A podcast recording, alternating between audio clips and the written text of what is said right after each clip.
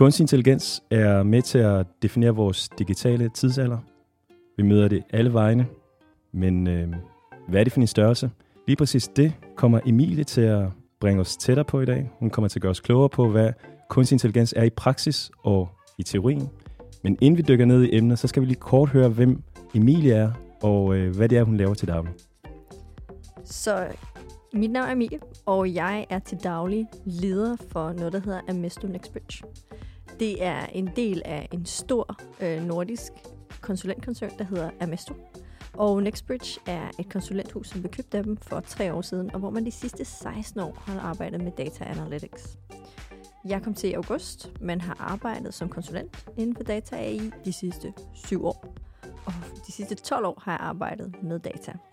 Men det har været en lidt øh, sjov vej herhen. Oprindeligt er jeg økonom med øh, et speciale i noget, der hedder økonometri, som er statistisk modellering på samfundsdata. Så er jeg gået derfra over og fået en minor i Machine Learning og AI på MIT. Og så er jeg i gang med at gøre min master i IT Management på ITU færdig. Og så har jeg taget en masse certificeringer i mellemtiden.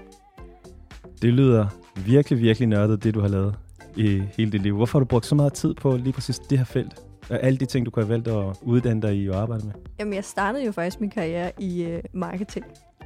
Og så fandt jeg ud af, at jeg var lidt mere analytisk anlagt, for jeg kunne faktisk også lide at sidde og rode min øh, Excel-ark. Og øh, jeg synes også, det var spændende, alt det man kunne med, øh, med statistik. Og så gik det over til, at jeg arbejdede med finans, og så gik det over til, at jeg skulle prøve at forklare folk, hvorfor var der nogle udfordringer i den virksomhed, jeg var. Hive nogle data ud, visualisere dem, så de kunne forstå dem, så det gav mening, og ligesom give dem en historie omkring, der er noget her med vores salg, og der er noget med nogle omkostninger, hvorfor skal vi lave op på det, vi arbejder med.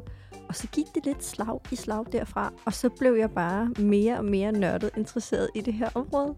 Øh, så blev det til at lave rapporter og databaser og integrationer, og så fik jeg lov til at lave en online startup.